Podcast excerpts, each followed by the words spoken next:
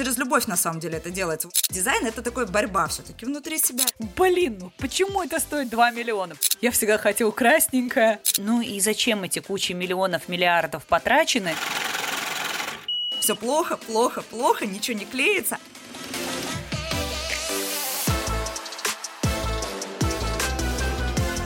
Всем привет! Вы слушаете подкаст про этот ваш digital. Подкаст для тех, кто управляет маркетингом и хочет по-настоящему разбираться в том, что он делает. Здесь мы обсуждаем новости digital, делимся кейсами и рабочими идеями. Приятного прослушивания! Всем привет! С вами подкаст про этот ваш digital. И я его ведущая Виктория Егоренко, директор агентства Малинос и управляющий партнер школы digital профессий Epic Skills. Сегодня у нас с вами не просто интересный выпуск. Хочется верить, что каждый выпуск у нас интересный. Но в этот раз он у нас еще и красивый. А красивый он почему? Потому что мы будем с вами сегодня разговаривать про дизайн и в целом про визуальные коммуникации. Я вообще очень люблю тему дизайна, я люблю дизайн современный, люблю современное искусство. Меня это дико завораживает. Я, в частности, очень люблю, например, современный интерьерный дизайн. Очень люблю посещать в Милане выставки мебели. Это, конечно, что-то что потрясающее, если честно. Поэтому, несмотря на то, что я очень много лет э, работаю со студиями, с арт-директорами, в Epic Skills мы преподаем веб-дизайн, несмотря на все это, я все-таки не говорю о том, что я разбираюсь в веб-дизайне, но я говорю о том, что я разбираюсь в красоте. А дизайн, он у нас везде, от домашней обстановки до арт-объектов. И если нам удобен дизайн, то нам все классно, у нас, нам комфортно. Если что-то не так, то это ощущается сразу мгновенно. В digital е мы вообще все смотрим через призму интерфейсов и проектируем с учетом удобства для пользователя дизайн. На самом деле у дизайна есть перевод с английского. Сейчас такой маленький вопрос. Задумайтесь про себя, что означает э, дизайн в переводе, кто знает? Если честно, дизайн с английского означает не красота, не искусство, если вы так подумали. Это означает проектирование. И вот современный, на самом деле, веб-дизайнер, он больше инженер, он больше проектировщик, он э, про людей, он про их потребности, он про бизнес-задачи. Это его постоянная такая должна быть задача, когда он думает, например, какой сделать дизайн для сайта. Поэтому то, что касается веб-дизайна, то арт-директора, веб-дизайнеры постоянно думают про удобство удобства для пользователя. Но, несмотря на все это, дизайн все-таки начинается с цвета, и у нас есть действительно такие истории, наверное, когда, ну, вы сами по себе знаете, что есть ассоциация с цветом. Кто-то, например, говорит, ну, какую-нибудь, назовем так, сотовую связь, и сразу какой-то цвет всплывает. Зеленый, красный и так далее. У Малиноса, например, цвет бирюзовый. Мы его еще иногда называем внутри компании у нас цвет Тифани. Поэтому это первая ассоциация с Малиносом – это бирюзовый цвет. То, что, конечно, дизайн влияет на бизнес, это такая уже теорема, которую не надо доказывать. Я думаю, что это все понимают. И мы поэтому в нашем выпуске сегодня и будем разбираться, как именно дизайн связан с бизнес-показателями и почему некоторые ребрендинги идут так долго и болезненно. Такая общая да, история про ребрендинги. И, как всегда, у меня гость, и мне очень приятно, что это опять девушка. И это креативный директор, как мы уже любим. Обязательно поговорить с креативными девушками о бизнесе, о маркетинге, о рекламе. И сегодня у меня в гостях креативный директор компании «Купи билет» Юлия Черненко. Юля, привет. Виктория, привет! Рада принять участие в подкасте, и мне прям хочется сразу ворваться в твои рассуждения про дизайн и про вот эту реплику про цвет, про то, что мы бренды воспринимаем через цвет. Это так, но это не все. И помимо цвета, еще очень важна в графическом дизайне форма. Ну, например, что имею в виду под формой? Представим себе что я взяла логотип Adidas и покрасила его в разные цвета. Что будет происходить с человеком? Человек все равно будет ассоциировать этот логотип с Adidas. Почему это так работает? Потому что мы все знаем, что Adidas это три полоски. Да, они определенным образом расположены, между ними есть контрформы, расстояние и так далее. То есть мы помним форму. И это, кстати, этому бренду дает очень крутую вариативность для использования в новых коллекциях. То есть кроссовки Adidas мы видим, например, все время в разных цветах, но мы всегда знаем, что это Adidas, потому что там три полоски, а они могут быть при этом разного цвета. И это, кстати, очень крутой пример того, как вот форма над цветом превалирует. А вот пример того, как ты рассказала, что Малинос похож на Тифани, здесь как раз ровно обратный пример, о котором говоришь ты, про то, как цвет превалирует над формой, если мы говорим сейчас именно про бренд Тифани. То есть, как это понять? Мы просто берем бренд Тифани, мы его знаем как голубой. И, допустим, меняем у него типографическую часть, логотип. Мы его изменили, ну, на какую-то другую типографику. Но человек все равно будет считывать этот бренд как Тифани. Просто потому что именно самым главным свойством, которое вкладывается в идентичность этого бренда, является как раз этот самый бирюзовый цвет. И есть еще на самом деле всякие смежные штуки такие, которые используются одновременно в брендах. Ну, например, бренд Макдональдса. Там нет какого-то превалирования формы над цветом и бренд Кока-Колы. Ну вот, например, мы все все знаем, что Кока-Кола красная. Но если мы возьмем с бутылки Кока-Колы, уберем логотип Кока-Колы и напишем любым другим шрифтом, вряд ли человек уже будет воспринимать эту Кока-Колу как ту самую Кока-Колу. И ровно наоборот, мы можем оставить логотип Кока-Колы таким, какой он есть, но при этом изменить цвет, и опять же, человек уже не будет воспринимать этот бренд как ту самую Кока-Колу. И здесь получается такой симбиоз влияние цвета на форму, и в данном случае они как бы вместе работают очень на идентичность. А к чему я это все рассказываю? К тому, что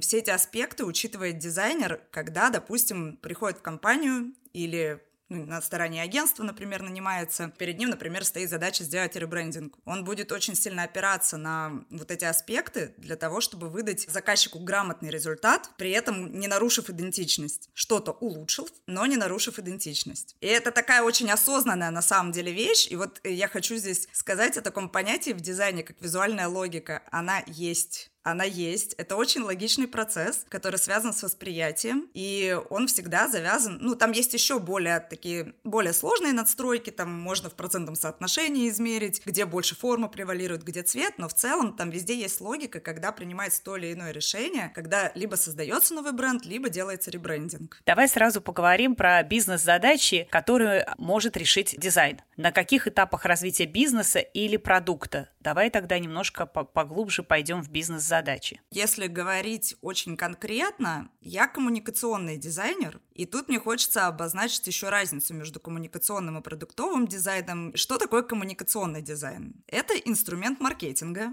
который помогает создать добавочную стоимость товару. То есть он помогает сформировать бренд собственно, сделать товар более высокомаржинальным или же более часто покупаемым и таким образом повысить выручку. Или же и то, и другое одновременно. Принято считать, что коммуникационный дизайн это скорее именно про повышение маржи, но живой пример. Когда дизайн влияет именно на количество продаж, а не на повышение маржинальности. Это STM розничных магазинов. Тут бренд создается именно для повышения общего количества продаж, и эффективность этого дизайна стоит оценивать по увеличению объема проданных товаров. Для покупателя покупателя товары СТМ при этом будут, наоборот, выгодно отличаться по стоимости перед брендом производителей. А что касается этапов, на которых стоит привлекать дизайнера к работе, это на самом деле на всех этапах. От создания торговой марки до сопровождения всех коммуникаций и создания знания о бренде. Вот как принято считать, что процесс продуктового дизайна непрерывный, то есть это итерация, которая повторяется, повторяется. Почему она повторяется? Потому что мы создали продукт, его нужно все время улучшать. Улучшать юзабилити, новые фичи тестировать, тестировать. То же самое происходит в коммуникационном дизайне, который работает с маркетингом. Мы постоянно должны улучшать решения, которые делаем. Вот, например, мы сделали брендбук. Это замечательно, что мы его сделали. Для бизнеса это прям такой шаг вперед. Но что происходит с брендбуком дальше? В таком состоянии, как бы, ну, книжечки такой, да, которую обычно отдают заказчику. Он э, не живет очень долго. Да, там описана стратегия, позиционирование, эти вещи, они живут долго. То, что касается именно гайдлайнов, часть, за которую отвечают дизайнеры, называется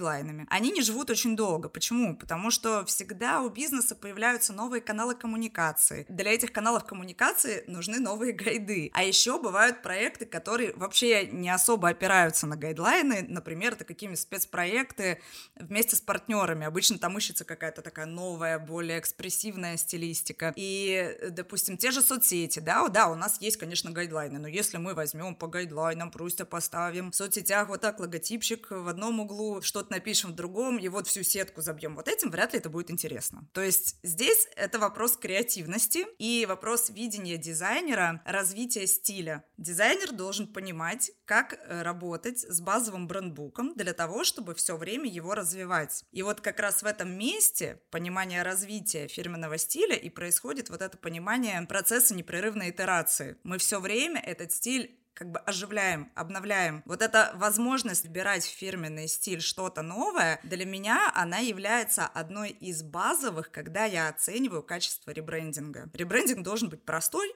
понятный, лаконичный и легко воспроизводимый и иметь потенциал к развитию. Это очень важные факторы для того, чтобы бренд комфортно существовал и развивался. Формат, например, того, когда отдается просто брендбук, и компания работает чисто по гайдлайнам, бесконечно, постоянно, это просто ведет к тому, что бренд становится неинтересным и, ну, начинает терять клиентов из-за того, что он неинтересный. Клиентов надо удивлять. Здесь как раз и про красиво, и про креативно в том числе. Это те факторы, которые влияют на продажи. Но ты фактически уже ответила на вот этот вопрос, который я хотела тебе задать, и который, мне кажется, периодически висит в воздухе. Ну, нафига делать ребрендинг, например, да? Вот когда еще происходят большие ребрендинги, я имею в виду больших компаний, которые очень на виду, у которых большие рекламные кампании, ну вот это, ну и, ну, ну и зачем эти кучи миллионов, миллиардов потрачены, да, чтобы, э, ну, условно, красный овал стал красным э, квадра- квадратом, да? Большинство все-таки не понимает, зачем. Ты сейчас объяснила, на самом деле, зачем эти ребрендинги, давай еще, знаешь, ну вот мне тоже просто в последнее время стали с разных мест приходить истории про то, что а чего ты не обновишь логотип Малинос? Вот он уже 10 лет, и он не соответствует, ну вот, вот эта форма не соответствует содержанию некоторым людям, кажется. Но я когда как представлю, знаешь, вот это создание сайта и ребрендинг, сколько это времени и сил на самом деле на это уходит, я сразу начинаю говорить, нет, нет, я не готова, я не готова столько потратить времени, меня не хватит сил. Сколько все-таки на это времени может уйти на вот эти ребрендинги, то, что ты вот э, сейчас рассказывала? Какие ресурсы для этого нужны? Тут, безусловно, связано все с задачами, которые хочет решить бизнес. Ну а какие могут быть задачи? Например, масштабирование бизнеса, когда стратегический бизнес расширяется. Ребрендинг, в принципе, решает задачи, связанные с масштабированием бизнеса, изменением позиционирования, желанием расширить, изменить целевую аудиторию, выходом на новые рынки и пониманием того, что текущий бренд не приносит желаемые продажи. Если у бизнеса таких запросов нет, то, наверное, вам не нужен ребрендинг. То, что вам говорят, э, это скорее про то, что, ну, у тебя визуальный стиль не совсем модный, и надо бы обновиться. А это не про ребрендинг, это про редизайн история. Ребрендинг, он всегда связан именно с бизнес-процессами. А ситуация, когда компания не меняет ничего на уровне бизнеса, но хочет обновить дизайн, чтобы быть таким более трендовым брендом, это уже редизайн. Но при этом ребрендинг может занять от трех месяцев до года, а еще и интеграция всего этого в жизнь обновленного бренда, это вообще на несколько лет. Но это, если я привожу в пример какую-то очень крупную розницу или такой очень сложный, масштабный и крупный IT-продукт. Что касается агентства, тут нужно оценить, какое количество коммуникаций у вас уже есть и какое количество коммуникаций вы производите. Причем речь же еще не только о визуальной коммуникации, но и о вербальной. И я, например, не знаю, сколько вы производите триггерных сервисных рассылок рассылок по сравнению, например, с каким-то прям супер глобальным брендом. И, возможно, для вашего бизнеса это займет гораздо меньше количества времени, но это зависит и от команды, и от количества людей в этой команде, которые занимаются разработкой. То есть я сейчас говорю про то, что ребрендинг B2C компании может занять от трех месяцев до года. Ну, какой-то оптимальный вариант это 6-8 месяцев. Три месяца это мало на самом деле. Год это когда, ну, очень глубоко прорабатывают или есть какие-то проблемы, когда прям до договориться не могут заказчик вместе с исполнителем. Ну, а интеграция – это действительно несколько лет. Это год, два, три, и как пойдет чтобы переделать все коммуникации, которые в компании уже существуют, и придумать новые. Тут же мы говорим не только про то, как это как бы на внешнюю аудиторию работает. С новыми ценностями, брендом и позиционированием должны житься еще и сотрудники компании. И это очень важно, проращивание ценностей и бренда внутри собственной фирмы. И, конечно же, восприятие клиентов существующих и потенциальных. Все это вместе проращивание может занимать несколько лет. Да, поэтому вроде как и просто визуал поправили, но на самом деле, если задумываться, вот то, что ты рассказываешь, это большой такой процесс, практически трансформационный, когда у людей действительно какие-то изменения происходят. Если говорим про частично корпоративную культуру, что это затрагивается, то это, конечно, не так просто. Должен пройти целый ну, процесс. Мы, мне кажется, подобрались с, с тобой еще к очень важной теме. Я тоже очень люблю про нее поговорить. Про то, что вопросы дизайна в компании обязательно должны заниматься менеджеры, владельцы на самом высшем уровне. Это очень много, конечно, у нас и веселых всегда историй. У digital-агентств, у студии, у in-house команд, которые, да, у именно дизайн команд, да, когда... Хотя, может, у вас немножко по-другому, но у нас вот э, эта история вечная, когда мы полгода пилили сайт, и вот почти уже закончили, уже все, вот, вот все, все уже, все осталось условно месяц, вдруг появляется, ну, назовем так сейчас, владелец и говорит, а что это такое? А мне так не нравится. Ну, условно. Я всегда хотел красненькое, а здесь какое-то желтенькое. Давайте все переделывать. И мы такие, в смысле все переделывать? Заново писать э, сайт и так далее. И вот начинаются непонимания, конфликты и так далее. И поэтому я тоже считаю, что это совместное творчество всегда. И оно совместное э, должно быть э, действительно с людьми, которые рулят на высшем уровне. Но здесь всегда есть история про то, что управленцы, они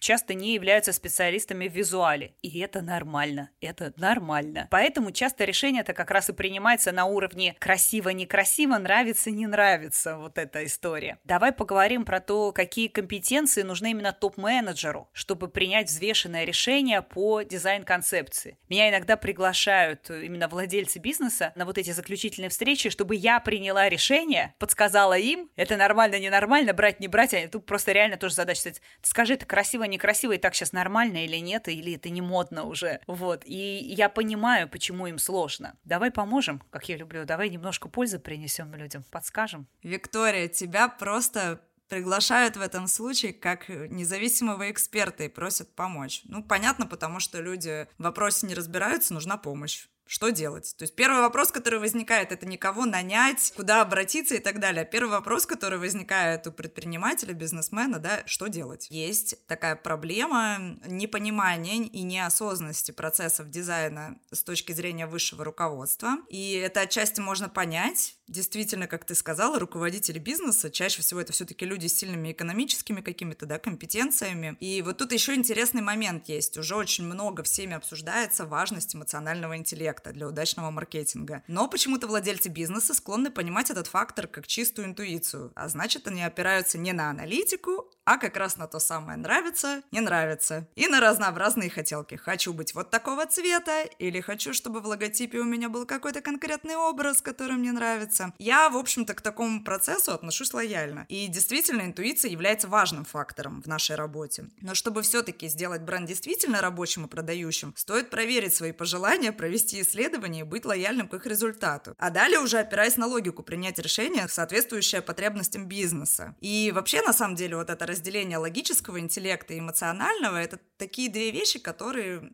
между собой очень связаны. Если одна из этих сторон страдает, то и бизнес будет страдать. Я даже когда со своими сотрудниками обсуждаю макеты или с коллегами, часто оперирую понятием визуальная логика. Она в дизайне есть. Вот людям со стороны кажется, что нет, это какой-то очень интуитивный процесс, но нет. Во всем есть логика. И в искусстве, кстати говоря, тоже. Можно прийти в музей и разобрать картину по частям, и она будет очень логичная почему что сделано так или так. Другой вопрос, что человеку без дизайнерского образования придется долго рассказывать, что это и какие аспекты в нее входят, ну просто потому, что это очень много образования, эмпирического опыта, который уже этот дизайнер прошел, и, конечно, за несколько встреч тяжело передать эту информацию предпринимателю принципе, хороший дизайнер, как и хороший маркетолог, это человек с хорошим таким большим эмпирическим опытом. Но и эти слова не умозрительные. Любое решение дизайнера, оно обосновано, и поэтому для меня, как для представителя профессии, важно, чтобы владелец бизнеса или топ-менеджер, с которым я работаю, хотели эти обоснования услышать или хотя бы попробовали их услышать. Я, в свою очередь, всегда сделаю шаг навстречу и тоже буду слышать, что мне говорит человек из бизнеса, буду анализировать, понимать, как он думает, для того, чтобы отчасти и подстроиться под него, него и представить ему свой проект таким образом, каким он будет наиболее понятным для него. Ну, а что я могу сказать по поводу того, что нужно именно человеку из бизнеса, чтобы принять верное решение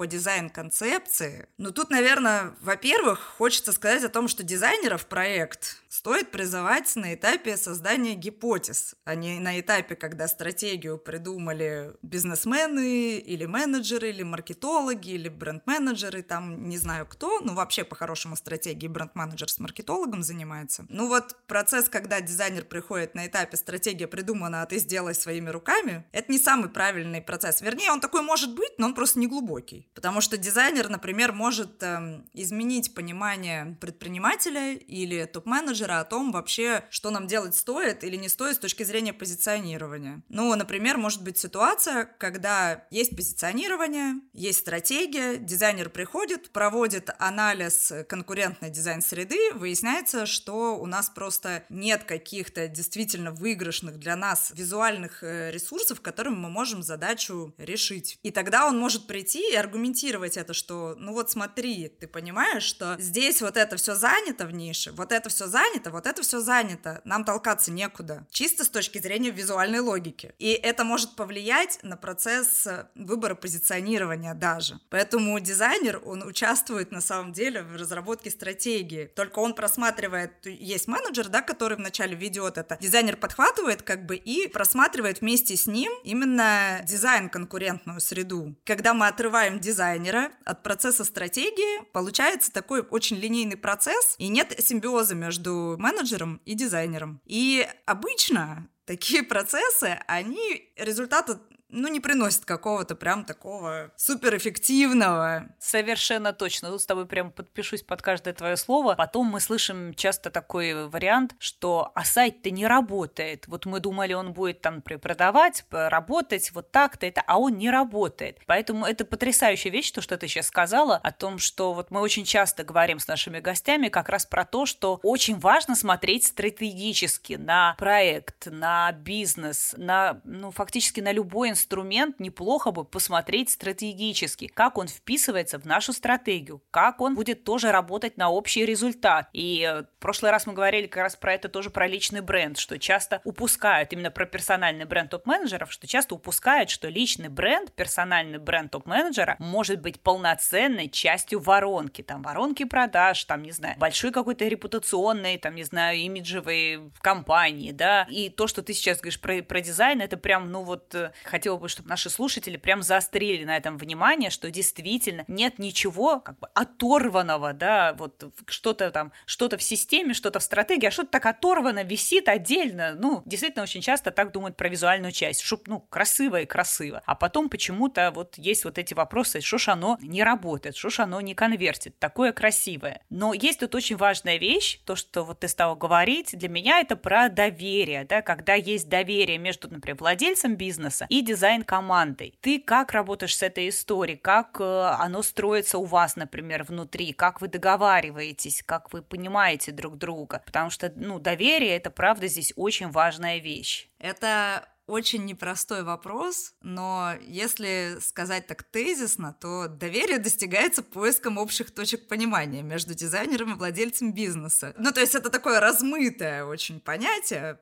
как бы это идеальный вариант, когда вы нашли те самые точки. Но это бывает, к сожалению, действительно не так часто. Ну, не обязательно, кстати, владельцем бизнеса, либо топ-менеджером, да, который ведет с вами проект. Кажется, что чем более опытный у вас дизайнер, тем эффективнее будет с ним работа, но не всегда так. Вот если стороны друг друга не слышат, процесс может быть неприятным и привести к не самому приятному результату. Тут вопрос взаимоуважения, безусловно, есть. И я просто понимаю, наверное, с психологической точки зрения свои личные границы и понимаю, допустим, где я подстраиваюсь под заказчика, сколько я его слушаю, что я слушаю, анализирую, что он хочет. Я искренне стараюсь понять, что, как он думает вообще, да, какими параметрами он мыслит. И я скорее буду выбирать какую-то стратегию, когда что-то ему продаю, такую смежную. Я не пущу его дальше нарушение дизайн-процессов. То есть я сделаю так, как надо, все процессы. Все выстрою стратегически верно, как делается дизайн проект, там есть система, системность ведения проектов есть, и это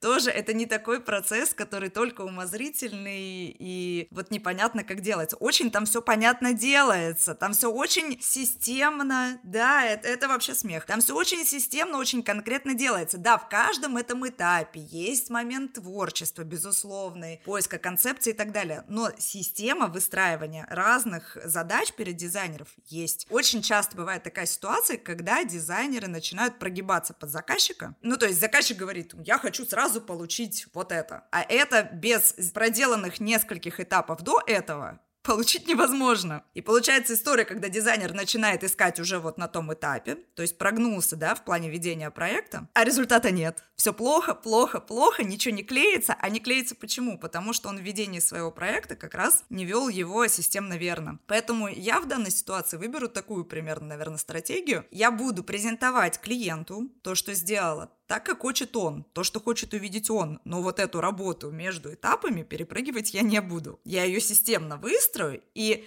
я даже могу презентацию свою построить от обратного. Я вначале покажу ему то, что хочет увидеть он, а потом вернусь к обратному, к тому, как я к этому пришла. Но это результат у этого будет какой? Проект будет продан, при этом работа будет сделана системно. И это очень индивидуальная история. Это исключительно индивидуальная история. Есть люди, с которыми проще, которым проще прийти наоборот и объяснить, что вот смотри, дизайн, процесс вот в этой работе строится вот так, и тебя человек услышать. Есть люди, которые этого не слышат, и к ним нужен вот такой обратный подход. Но этот подход — это вопрос soft skill-ов, собственно говоря, руководителя, который нужно находить для того, чтобы продавать то, что ты делаешь, делаешь, и делать свою работу хорошо. Я не из тех людей, которые продают ради того, чтобы продавать. Я свою работу искренне люблю, и лажу я не продам. Слушай, ну ты очень правильную, очень хорошую вещь сейчас сказала, да, отчасти я вот тоже хожу и разрушаю этот стереотип про то, что это чистое творчество, чистое творчество, бабочки полетели, там радуга разноцветная, как там творца понять? Я каждый раз хожу и говорю, ребята, ну вот веб-дизайнер, ну не совсем творческая ре- реально профессия. Там я тогда говорю, что программист может быть более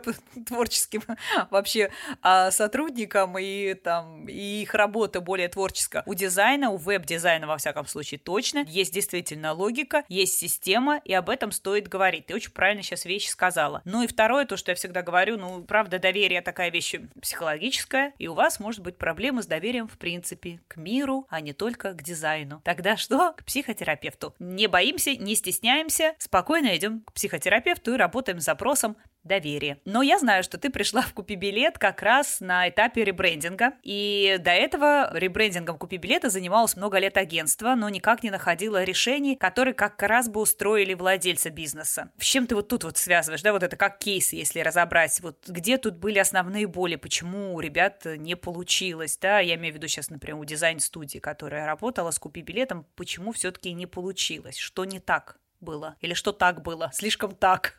Было не одно агентство. Были попытки между этими агентствами и инхаус делать. Тоже такой сложный вопрос, я могу только догадываться. Но думаю, что связано это с тем, что недостаточно они были прозрачно забрифованы. И вот как раз э, подстраивались в работе под систему ведения проекта, нелогичную для коммуникационного дизайна. Ну а связано это подстраивание под руководителя бизнеса. У нас руководитель бизнеса такой очень предметный человек, и дизайн он тоже понимает через очень конкретные носители в действии. Он такой супер продуктовый, он понимает, вот я хочу видеть готовый интерфейс. Меня вообще не интересует ваши ассоциации, метафоры и все, что вы там сделали. Я хочу видеть, вот, как это будет выглядеть, я это оцениваю. Это связано с его таким продуктовым и бэкграундом, как я понимаю, еще бэкграундом из разработки. Это неплохо. Это как раз разговор про то, что человек э, из бизнеса, который, во-первых, он очень много в этот бизнес вложил, он его вообще выстроил весь, да, он приносит очень много денег, этот бизнес. Это связано с тем, что этот человек вообще не обязан знать, как процессы коммуникационного дизайна, с которым он никогда никогда плотно не работал, работают. И тут как бы есть два варианта, что могли эти агентства сделать для того, чтобы эту работу продать или сделать нормально. Во-первых, осмыслить то, что этот человек не обязан понимать, как системно строится работа. Во-вторых, попробовать объяснить, как строится эта работа. В-третьих, подстроиться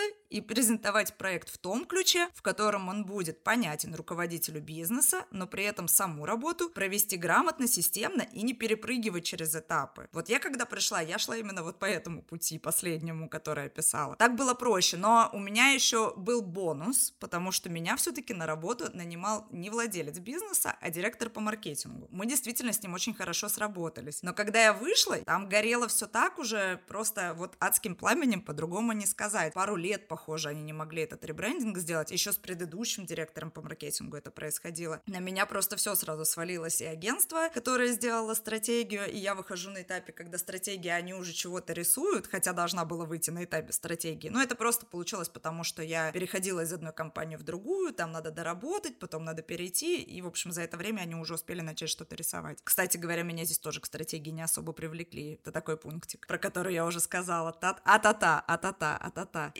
У меня было очень хорошее взаимопонимание с этим директором по маркетингу. Но, конечно, пласт работы, который мне пришлось сделать прямо в первое время, он, ну, мягко говоря, просто огромный. Это, конечно, была работа и такая прям до ночи, много, упорно и очень, я бы так сказала, высокоэффективно. И я же решала, как дизайн-лид, да, в команде, не только вопрос ребрендинга. Мне нужно было еще и нанимать сотрудников, поскольку такой сущности, как коммуникационный дизайн, не было.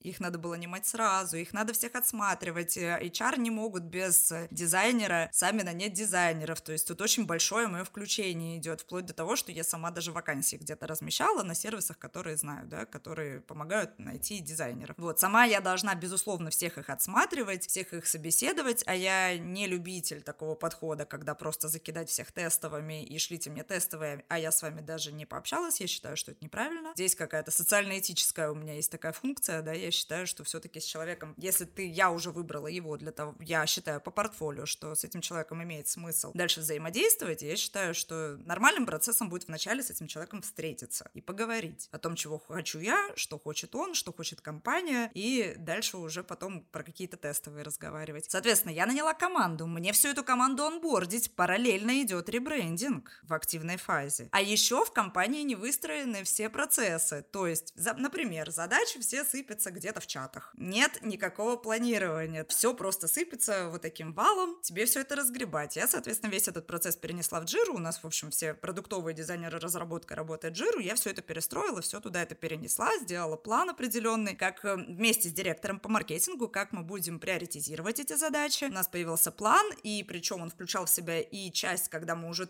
утвердили концепцию ребрендинга, переработки материалов по ребрендингу и части текущих задач. Ну, то есть, допустим, мы понимаем, понимали, что мы там, допустим, внешним каналам отдаем наибольший приоритет, когда берем задачу в работу, внутренним наименьший. Ну и результат этой, в принципе, работы в том, что там через два месяца с моего прихода я почистила команду, которой не было, ну, был человек, который был недостаточно компетентный, чтобы в нем остаться. Я это делала не жестко, я давала возможности человеку, хотела и повышать, и давала возможности это сделать, но нет, и, к сожалению, пришлось расстаться, и я наняла команду, которая меня устраивает, которые, в принципе, ребята все прошли испытательный срок, мы работаем круто, только за этот квартал, а я работаю всего девятый месяц, вот за этот квартал мы только закрыли 300 задач, там просто огромный пласт работы, а команда это всего 4 человека в штате, включая меня и человек человек на аутсорсе и еще на полставки. Ну, как бы 6 человек, ну, 5,5 будем считать так. Вот. Ну, 300 задач — это огромный пласт работы, просто гигантский пласт работы. А когда я только пришла, я делала ребрендинг одна, я всех их нанимала одна, я всех их онбордила с каждым человеком, то есть у меня был микроменеджмент. В каждой задаче, каждому человеку нужно привыкнуть, понять, увидеть этот стиль, поскольку там, опять же, были как бы такие этапы, которые ведет обычно агентство от э, создания логотипа до создания брендбука. У нас не было создания брендбука, у нас было создание гайдов определенных по определенным каналам, которые нам нужны. И мы дальше прямо в процессе работы смотрели, как их адаптировать в другие гайды и сразу улучшать. Это как бы на самом деле абсолютно нормально. Вот здесь, как мне кажется, мы как раз через логику ведения проекта не перепрыгнули. Мы, наоборот, отсекли, отсекли кусочек, который не очень-то и нужен. Вот про такой фиксированный брендбук. Мы на, на работе, на самих, макетах, живых макетах, живых коммуникациях, которые реально есть у этого бизнеса, мы создали эти гайдлайны. Вот. И у нас просто нет какой-то бумажной документации типа брендбука, но у нас есть э, гайдлайны в фигме. Да и вообще кажется, что на самом деле мы сейчас уже пережили формат э, бумажных брендбуков. Сейчас кажется, именно круто, когда ты брендбук вместе с гайдлайнами фигме отдаешь, потому что этим пользоваться удобнее просто. Ну, все пользуются этими. Это действительно, ну, более современный подход, и это как такой пунктик, кстати, и для агентства, что зачем? А зачем нам PDF-ка? А зачем нам бумажный, уже печатный, уже, наверное, вообще никто не покупает, я так подозреваю. Ну, PDF-ка тоже... Зря ты, зря ты Покупают, реально? Конечно. Покупают?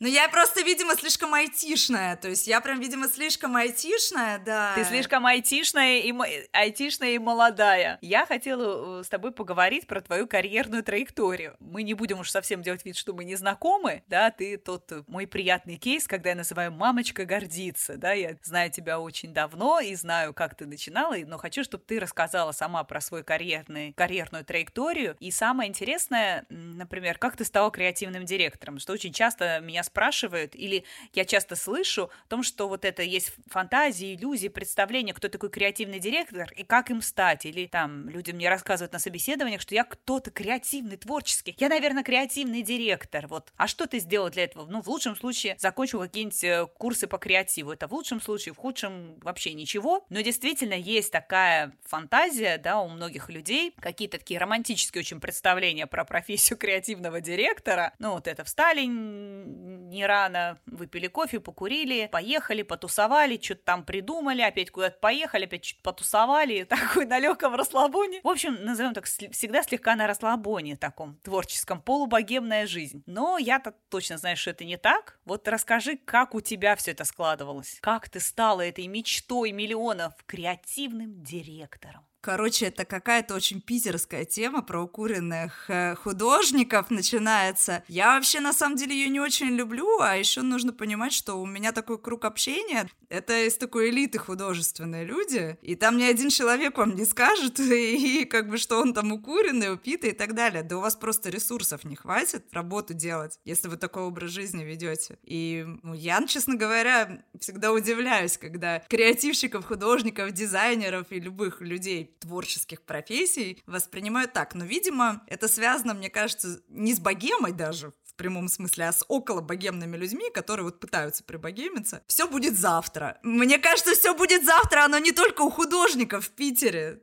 Тут как бы очень много людей других профессий, у которых тоже все будет завтра. Ну, я не знаю, в общем, у меня по-другому тип личности сложился. Мне на самом деле, когда я свою карьеру начинала, было в Питере тесно, мне было больно. И пока я училась в институте, первые годы было круто. Я человек с высшим академическим художественным образованием, профильным по коммуникационному дизайну. Я работаю по профессии, работаю уже давно, работаю я 10 лет. Работать я начала еще студенткой и очень плотно. Вот, при этом еще учиться на очном, еще и диплом у меня с отличием. Но в любом случае Короче, тут разговор про все-таки какой-то склад личности. После того, как я выпустилась, мне было в Питере тесно.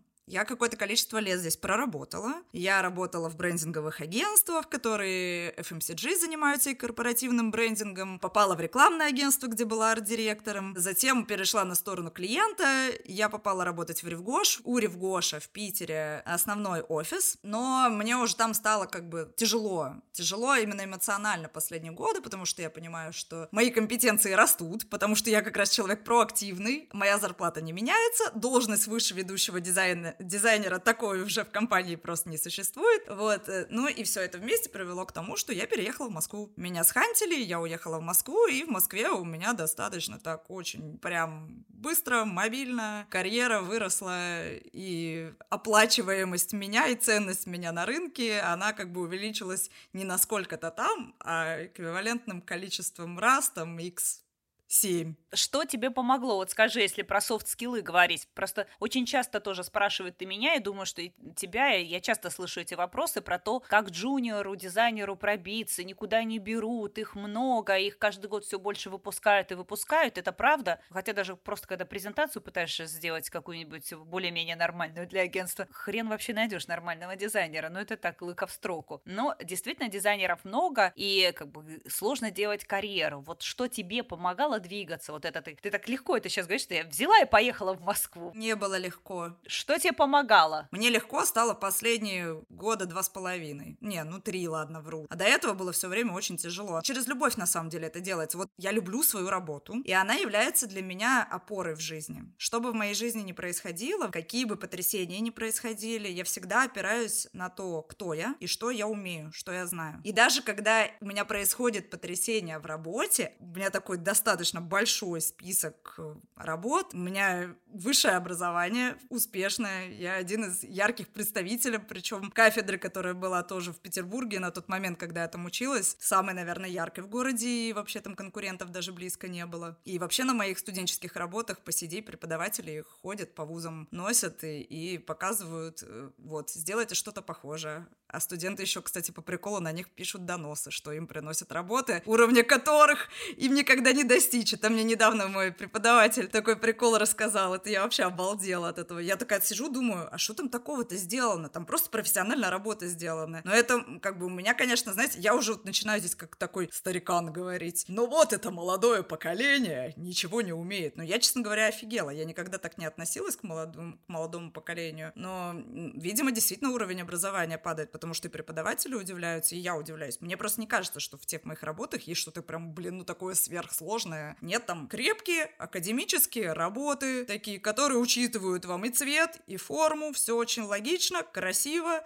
эмоционально ну, не более того, там прям гениальности какой-то, ну, как мне кажется, нет. А я помню твою работу для тех, э, вернее, для тех, кто нас слушает, я могу сказать коротенько, откуда я знаю Юлю. Юлю я знаю очень давно. Я была в жюри э, Серебряного Меркурия, и это, кстати, вот история про то, что ходите всегда, пробуйтесь на фестивалях, на конкурсах, подавайтесь на гранты. Вопрос даже не в том, что выиграете вы или не выиграете, но вы можете э, совершенно по-другому выиграть в этой истории. Вас могут заметить вы можете что-то увидеть сами, вы можете с кем-то познакомиться. Ну, то есть э, вы просто, у вас просто будет работа в портфолио, да, вот если говорить про дизайнеров, да. Поэтому я всегда говорю, участвуйте вы везде, активно действуйте. Но я помню Юлину работу, помню, когда ее обсуждали, эту работу, мы члены жюри, и я помню, что всех зацепило. Юля была тогда молодая, наверное, 19 лет, 20, 19, мне кажется, совсем что-то. Мне года 23 уже было. Да ладно, они что-то, мне кажется, да? Ну, я выгляжу так, что ну, я могу с в общем, этим да, сделать? Ну, вот, в общем, 20 да, так получается, да. что человек вот такой, а внешность молодая. Ну, это хорошо, лучше, чем наоборот.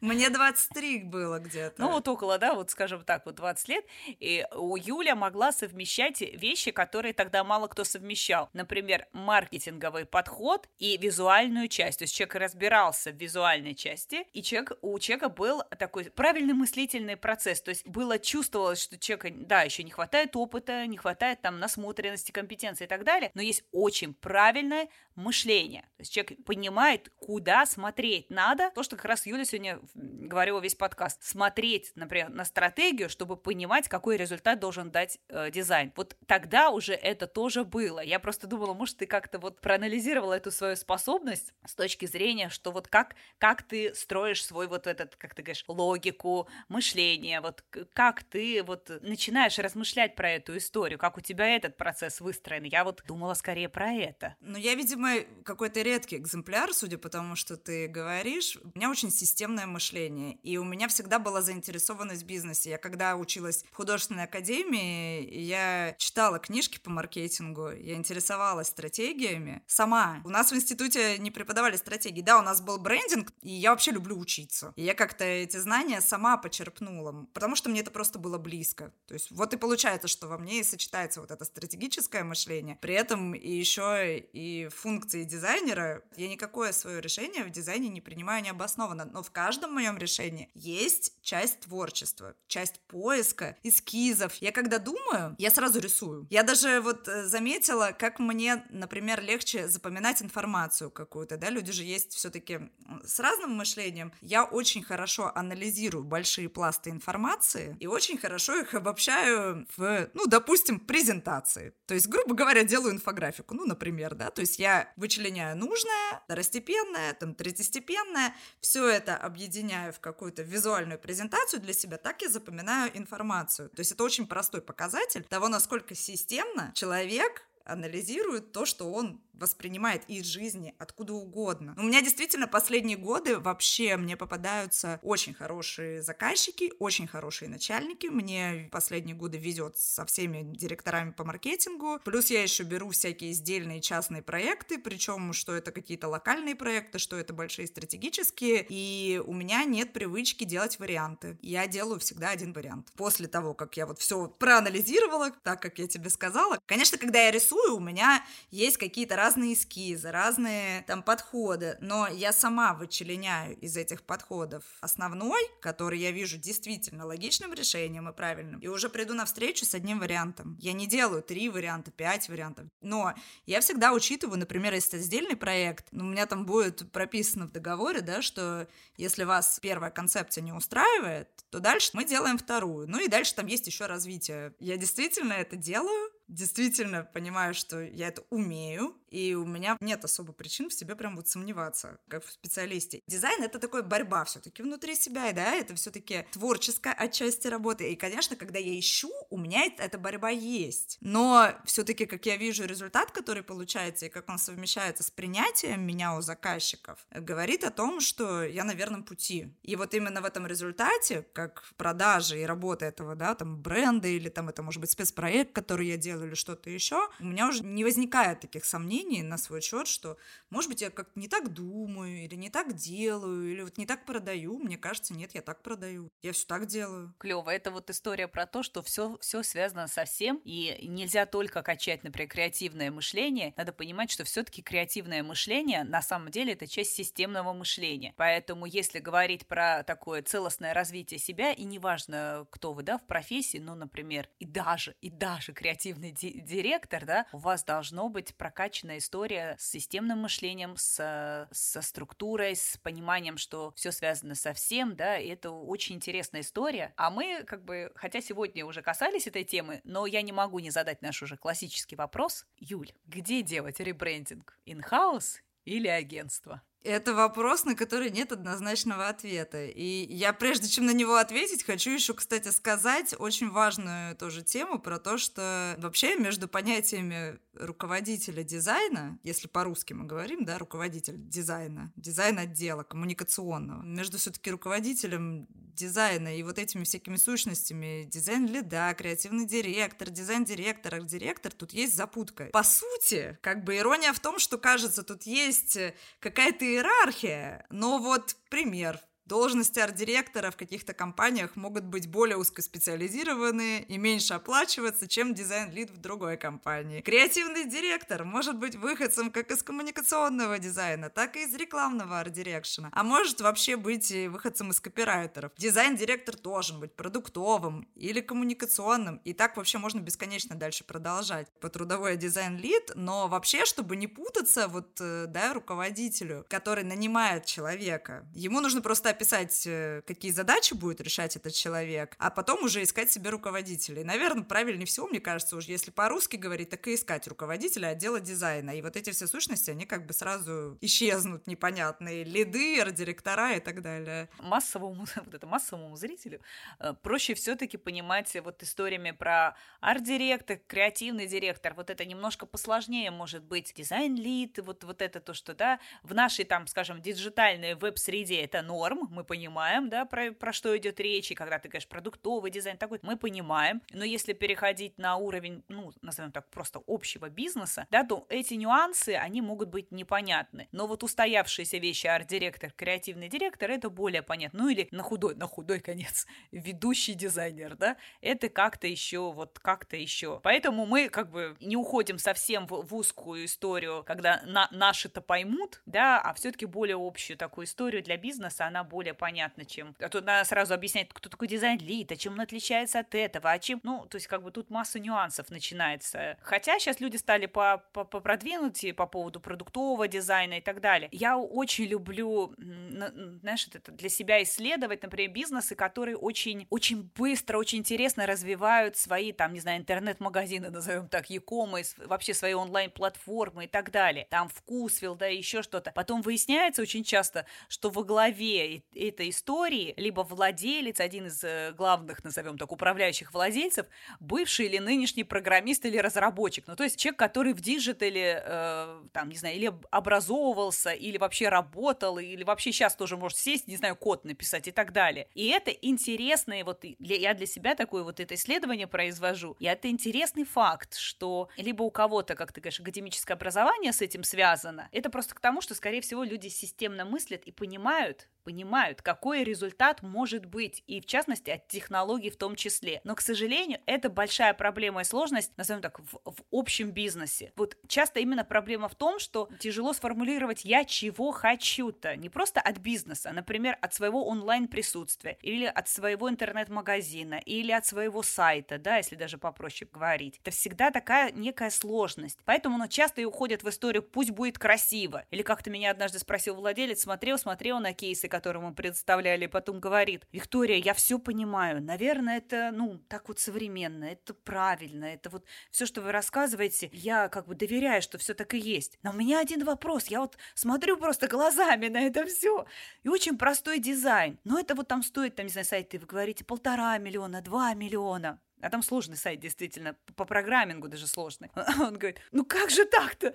Ну хоть бы ну, хоть бы как, какой-нибудь дракон вылетел бы. Ну, хоть бы что-то вот такое происходило бы. Ну, что такое красиво. Я говорю, ну, типа, вензеля, вензеля золотые. Ну, он говорит, ну, хоть, ну, ну да, ну, что-то по-богатому. Я говорю, ну, так сейчас не носят. Он такой, блин, ну, почему это стоит 2 миллиона? Понимаешь? Вот эта история, она, сейчас правда, правда, честно скажу, что это, наверное, был год 18 да, не так далеко, но все-таки благодаря пандемии мы очень многие, в том числе топ-менеджеры и владельцы компании, компании ушли все-таки далеко вперед, так сказать, в области digital-а, веба, IT и так далее. Некоторые за заводили или заводят себе стартапы или участвуют в стартапах именно технологических, потому что понимают, что, ну, ну, за этим будущее, это, ну, как бы, это то будущее, которое стало настоящим. Поэтому бог с ним, с дизайн-лидами, да. Я просто хотела сказать, что человеку, когда нужно понять, куда обратиться, ему нужно понимать, к кому ему обращаться, и у него, на самом деле, есть э, несколько вариантов. Есть возможность обратиться в агентство, есть возможность обратиться к независимым экспертам и нанять человека в штат. Агентство — это, на самом деле, очень компетентные люди, которые как раз могут решить на 360 градусов запрос бизнеса и, соответственно, не только дизайн вам создать, но и всю поддержку ему, соответственно, продвижение и вообще, собственно, сам ребрендинг, начиная со стратегии. Вариант того, что можно нанять команду in-house, он тоже существует. Другой вопрос, что для того, чтобы это сделать, элементарно вам тоже понадобится консалтинг, какую команду вам нужно для каких задач нанять, и тут тоже имеет смысл обратиться в агентство и получить этот самый независимый консалтинг, где вам расскажут о том, что вам нужно для того, чтобы ваш бизнес работал, какие вам нужны специалисты, и тогда вы уже сможете системно там думать на своей стороне, кого нанимать. Ну, такой, наверное, общепринятый паттерн — это когда заказчик все-таки идет за дизайном, ребрендингом именно в агентство, потом уже внутри своей компании, когда агентство отдает какой-то ключевой результат, уже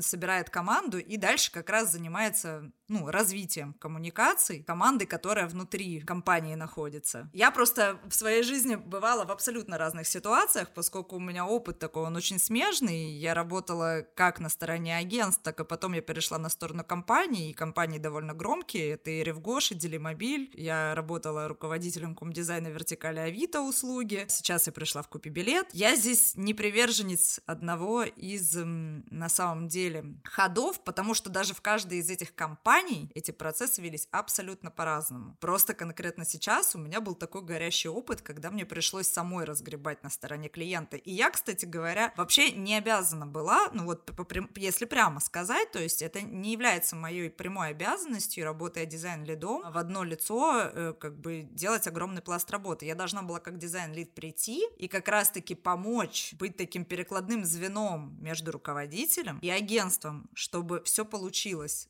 но не получилось, увы. У нас, к сожалению, не получилось. Вот, и, и как бы нужно понимать, что я этому не рада, потому что вся эта работа упала на меня. У меня была тройная просто нагрузка. Это не, не мое какое-то большое было желание взять и все забрать на себя. Нет, моя заинтересованность в том, чтобы все эти процессы выстроить. Просто их выстроили до меня, и как бы я попала в огонь. И мне его срочно надо было разгребать. И вот здесь была та ситуация, когда кроме как не собственными силами, это было не решить. То есть настолько все остро как бы стояло, что нет, вопрос был очень такой напряженный. Но в других компаниях, например, в Авито, да, ребрендинги стабильно, делали агентства, они выигрывали тендеры, вместе как раз с, там, с руководителями на стороне дизайна они эти тендеры проводили, руководители дизайна на стороне клиента как раз являлись те самым перекладным звеном и помогали понять бизнесу своего исполнителя, исполнителю, да, понять бизнес. Кстати, в Купиви VIP у меня тоже был инс- э, инсайдерский такой опыт. В Купи VIP я даже без всяких привлечения сторонних заказчиков делала, но это тоже было из разряда того, что все горит. А в Делимобиле не так. Вот в Делимобиле тоже агентство нам сделало. И это все известное агентство. В Делимобиле Они делала. А в Авито ребрендинг э, первый делала Они,